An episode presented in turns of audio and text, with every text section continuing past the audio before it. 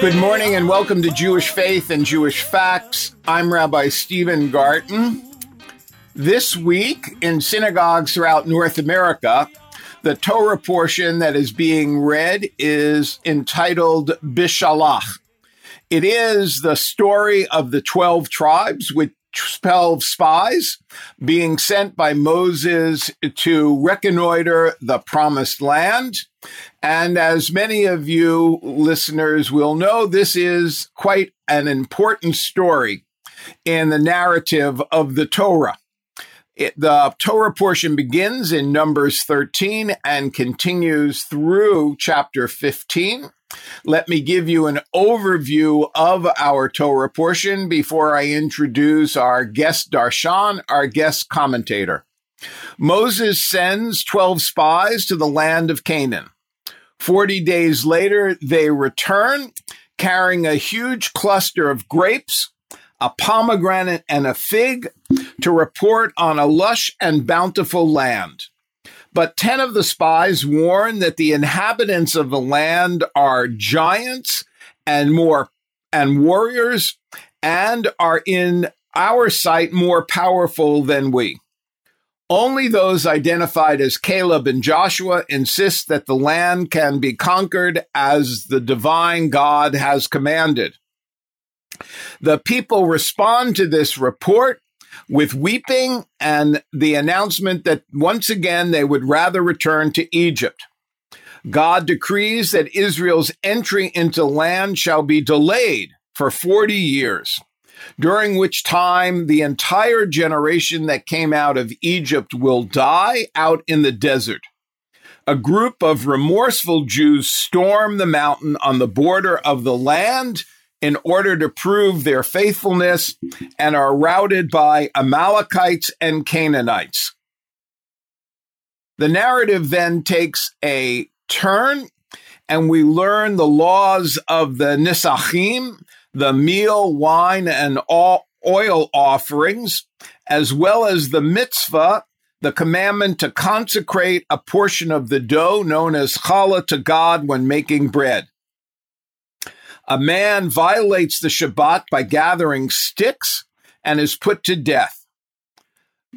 The Torah portion concludes with God instructing the Israelites to place fringes known as tzitzit on the four corners of their garments, though so that the Jews will remember to fill the mitzvot, the divine commandments, 24 7, 24 hours every day. As you can tell by this overview, this is a Torah portion that is filled with interesting narratives and some interesting legal material as well. This morning, my guest is calling in from Jerusalem. So we are speaking about the spies' reluctance to conquer the land. But my guest is Rabbi Brooks Sussman, who finds himself in beautiful downtown Jerusalem. And we are so thankful that he has arranged a schedule to join us. Rabbi Sussman was ordained at the Hebrew Union College Jewish Institute of Religion in 1974, having received his bachelor's degree at Ohio University in philosophy and political science. In 1999, he received a Doctor of Divinity degree. During his years in seminary, he opened a draft counseling service. He worked as a counselor especially focusing on family and marriage, problem pregnancies, homosexuality, and drugs. He has served congregations in New York, Pennsylvania, and Missouri. He is the founding rabbi of Congregation Kol Am, serving the Jewish community of Western Monmouth County in New Jersey. He is on the board of directors of New York Board of Rabbis, as well as the International Synagogue at Kennedy Airport in New York City. He is on the board of directors of ARZA, the Association of Reform Zionists of America. And in addition, he served on the editorial board for the authoring of the books of the reform movement known as Gates of Mitzvah and Gates of the Festivals, two how to books that show how one can follow the Jewish holidays and life cycle events from a non Orthodox perspective. So it is a great pleasure to invite uh, Brooks, Rabbi Brooks Sussman, to join us um, this morning. Welcome from Jerusalem. It's my pleasure to be here on a beautiful afternoon, as you said, in downtown Jerusalem. And since you gave the full synopsis of the Torah portion, thank you. I'll see you next year. Nothing else to add. You said everything. Well, um, the synopsis doesn't take us into the depth that this Torah portion requires. So let's uh, begin right at the beginning um, with some of um, the interesting dynamics of the language of this Torah portion.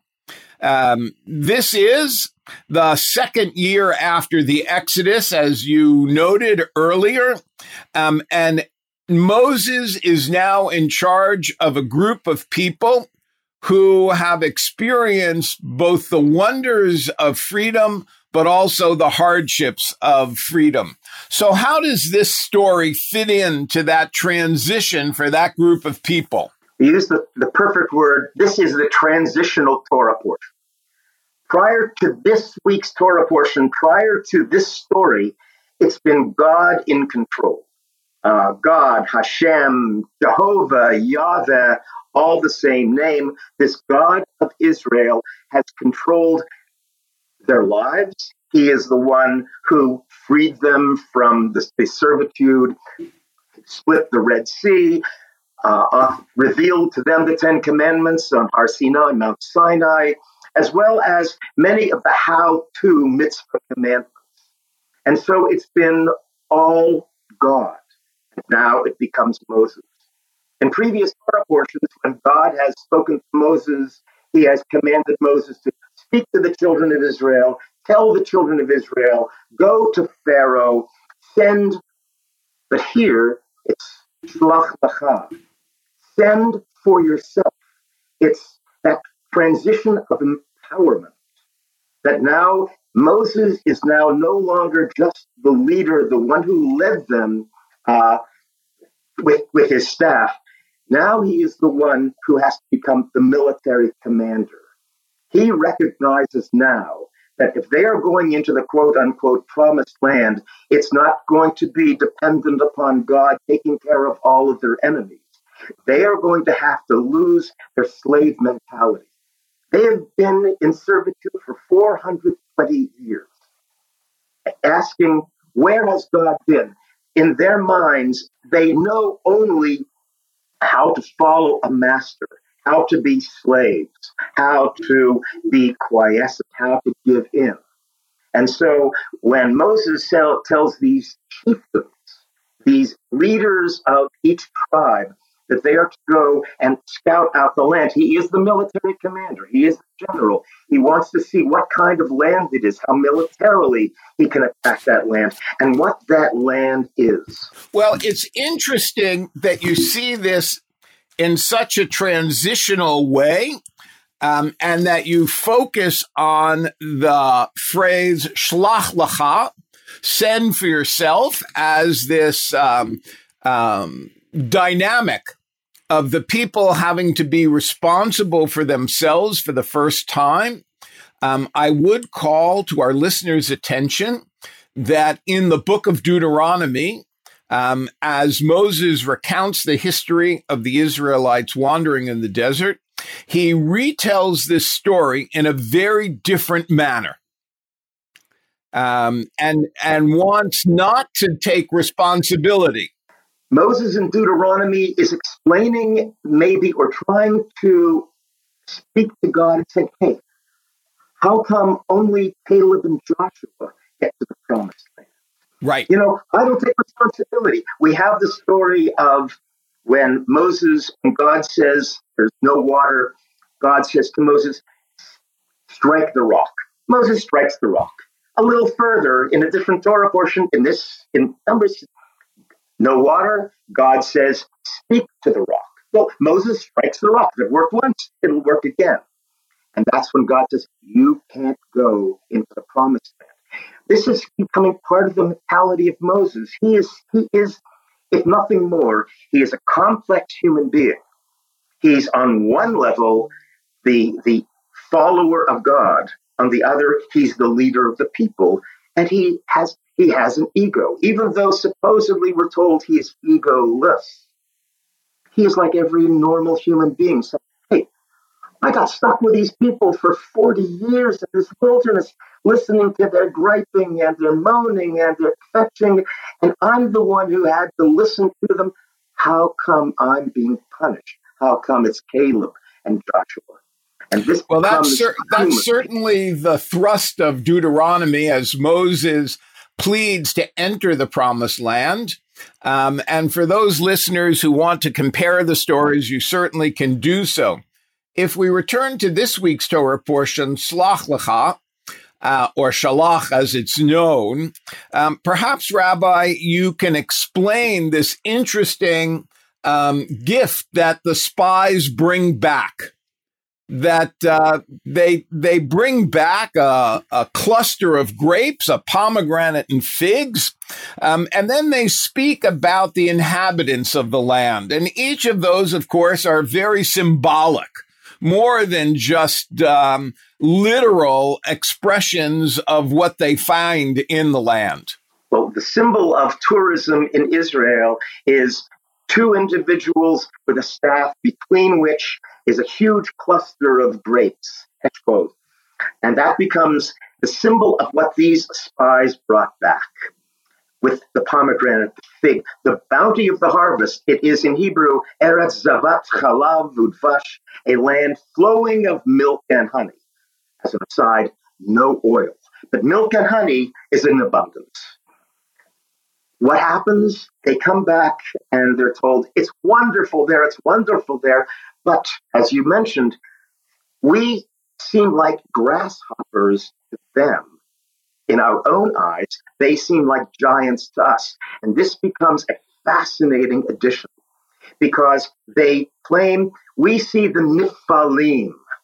And Nephilim, the fallen ones, or those who descended. So where else do we see that word Nephilim? We see it in the book of Genesis. Just before the story of Noah, we see the Nephilim. Who are the Nephilim? They are gods. B'nai Ha-Elohim, sons of the God who cohabit with mortal, with mortal women, and they create the Giborim, the mighty ones. Now, it's the is the Bible talking about extraterrestrials? Or what's also part and parcel of the context? We look at Greek, not mythology, but Greek religion, and all of their heroes, their gods. So many of them descend to earth and cohabit with men and women. We have so many references. Zeus uh, and Her- Hercules is an illegitimate child of Zeus and a mortal woman. We have Perseus, Helen of Troy, and Minos, all of whom are they? Are they offspring of extraterrestrials who came down and made babies, made human beings? So it becomes a fascinating story because where'd that come from all of a sudden?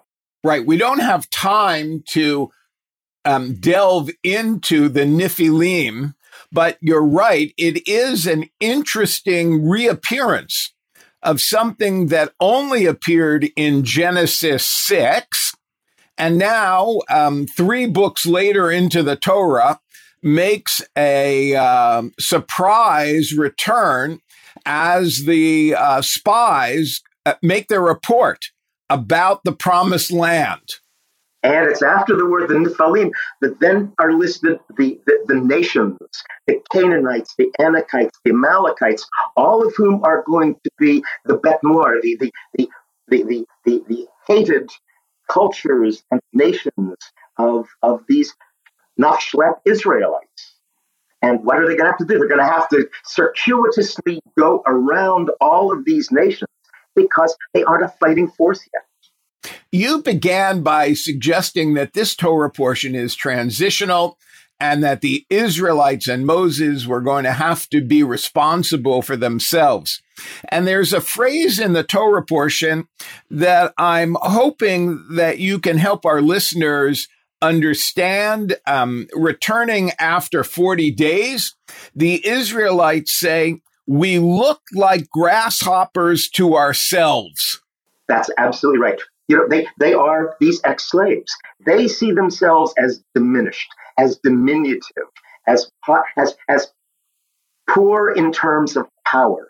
And they have yet to prove themselves. That's what Moses wanted to insist upon them. And it wouldn't work. And so if they went for 40 days, they are now consigned to 40 years of wandering. Why 40 years? Because that becomes two generations. If it's considered that a generation is 20 years, by the time they are ready to be at uh, Nebi Musa in what's now Jordan to cross the Jordan River into the promised land, There, they are two generations, three generations removed from Egypt. And they no longer have that slave mentality. It's interesting to me and perhaps to our listeners, and maybe you can help us, that the Torah says we looked like grasshoppers to ourselves. Mm-hmm. So, in using that phraseology, one would think that the emphasis is on their own self perception, right? Unlike um, if you were to stand next to um, the Israeli national basketball team and you said they are tall, that doesn't necessarily define you, it simply defines them. But if you said, I look like a midget to them, at five feet six inches, I look in the mirror. Right. I know who I am. I am. They had. I won't say they were self-aware, but they were. They were banking on who they had always been. And perhaps they were also unprepared. And maybe this is one of the interesting aspects of the story. They were unprepared to enter the promised land at that moment? Totally unprepared. Completely so. Because not only were they unprepared to follow the mitzvot, as as is noted by what's going on by by the man on, on the Sabbath gathering, they are unprepared to battle. I, I keep reiterating, we're dealing with a mili- with a nascent military force and a need to fight its way through this wilderness of Sinai. And why 40 years? Because they are going to have to keep away from battles. They aren't prepared for it. They are grasshoppers in terms of preparedness. And so they recognize that in themselves. What also is fascinating is that Joshua, the heir apparent, who was Hoshea, previous to this, God gave everyone names. There was Esau, uh, who became I mean, Yaakov, Jacob, who became Israel because he, Yish Israel, fought God. God gave him that name. Now we have Moses giving a, an expansive, an expanded name to, to Joshua, Yehoshua being, and it is Moses, and this becomes that, that whole notion of transitioning Moses into who he must become. It is Moses who adds God's name to Joshua. And how does Caleb um, uh, fit with that paradigm? We know that uh, Joshua um, has been identified and anointed as the successor, and you've helped our uh, listeners see that um, continuation of uh, leadership having their names changed, as you said, Avram to Avraham and Yaakov to Yisrael. And of course, uh, Moses doesn't have his name changed. Um, and the name Moses, um, it's questionable whether it's a Hebrew name at all. Uh, exactly. In, in Egyptian, it's Masas, son of, and he's son of no one. He's the foundling. Exactly. So where does Caleb fit in this? Why bring in a second person? For our Christian listeners, Caleb is vital because Caleb is from the tribe of Judah, which is going to be the tribe of the monarchy, which is going to be the tribe of the messianism of Jesus. And who's his wife? Miriam. Miriam, the sister of Moses and Aaron. So it's linking the two major tribes, the Kohanic priestly tribe, even though Miriam doesn't get that status because hmm, she's a woman. But then Caleb is going to be that direct line. Caleb is going to then, a descendant is going to be Jesse and King David and then King Solomon. And if you read the gospel according to Matthew, you have the entire genealogy of Jesus because he has to be, by definition, from the tribe of Judah because that's the tribe of messianism. And so Caleb is going to be needed, he's going to be used, and he's going to become very important also because his father was one of the guys who held up Moses' arms when they were fighting the Amalekites. The story being, so long as Moses could hold up his hands, the Israelites would be successful in battle. Your arms get tired. And so it is Judah and Hur, the father of the, the father of Caleb. That's really helpful. And I'm hopeful that our listeners have understood that uh, genealogy that brings us from the story of this morning's Torah portion um, all the way to uh, Christian theology and Christian messianism. Um, and after the spies return, Moses and God have a conversation. God, as one would imagine, is angry um, not an unusual situation to find himself in with regard to the Israelites. They have once again disappointed him. And now, what does Moses ask of God? The same, similar to what he asks of God in the golden calf incident. God, don't screw up because all the other nations and all their other gods are going to blame you for not having control over your people. You brought them out to kill them. And Adonai, Adonai, El Rachum V'Chanun, Erech Apayim V'Rav Chesed V'Emet. You are, it's, he's, he's appealing to God's ego. This is an amazing story. It is, it is bringing God into a conversational attitude. And God changes his mind. Think of, think of the theology of it. We have the idea that God is perfect. One of the definition of perfection is never changing.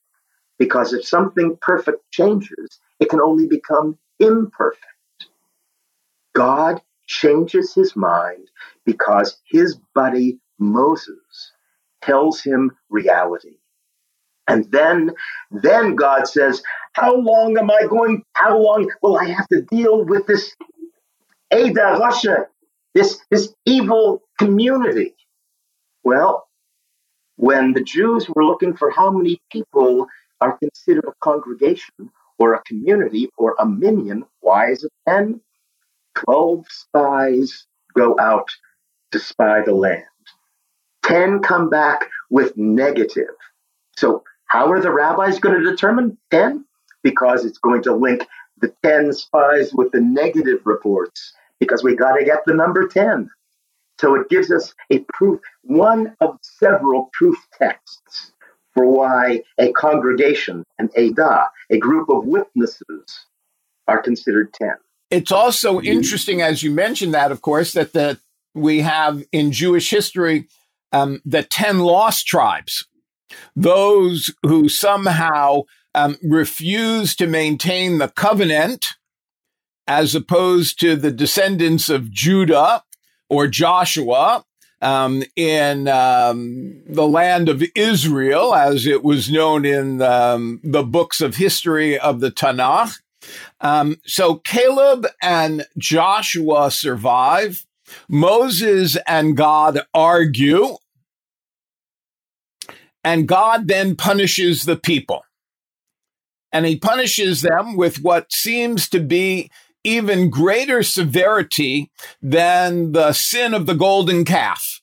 Yes. Um, and, and, and and next week and next week you're gonna have the earth opening up to swallow. Mean, this is this is this is a this is a tough God. this is this, this is a take no prisoners God. So as you teach this story about the extra 40 years of wandering and the number 40 becomes uh, repetitive 40 days on the mountain, 40 days in the land, 40 years wandering. Um, is this about cleansing the people so that those who enter the land have no uh, leftover um, memory or leftover slave mentality so that they can properly respond to their new covenantal responsibilities? I truly believe that to be so. That's why I believe this portion becomes so transitional because it is going to demand a change in, in the attitude of the people and a recognition that yesterday happened, but we can't let it define tomorrow. So the story of the spies comes to um, uh, a powerful um, denouement as they realize their punishment. And we're told that a group um, gets up on their high horse and goes to try and enter the land in order to avoid having to uh, wander the desert again and they are slaughtered. And then the Torah portion takes this very strange turn and becomes uh, focused on um, mitzvot. Is there a purposeful um, task in ending the Torah portion with this repetition of mitzvot that we've heard before? I mean, tzitzit is not something that's new to the Torah portion, uh, to the Torah, and laws of sacrifice are not l- new. So, is there a purposeful intentionality to ending the Torah portion this way? It's it's sort of a it's demanding or expecting the people to return to God as the commander. If there's a mitzvah, a commandment there must be a mitzvah, a commander. By following the mitzvah, the commandment, they are acknowledging that they are going to follow the mitzvah, the commander. And that commander is not Moses, it's the lawgiver, God. And so it ends on that positive, even though they're going to continue wandering and learning and backsliding each time that they acknowledge a mitzvah, they are acknowledging the one who gave mitzvah. And as you were speaking, I wondered if also the Torah wants to uh, re emphasize um, that while this portion began with Moses attempting to take some leadership role um, and charging the people with going into the land, it was not successful. And so God needs to reaffirm God's role as uh, the central uh, actor in this uh, narrative story. My guest this morning has been Rabbi Brooks Sussman, who finds himself speaking to us from Jerusalem. I want to thank him for giving up his afternoon nap so that he can speak with us this morning. For Jewish Faith and Jewish Facts, I'm Rabbi Stephen Garten. You can find a podcast of this morning's interesting conversation on iTunes or on the chri.ca website. Shalom and have a good day. Thank you.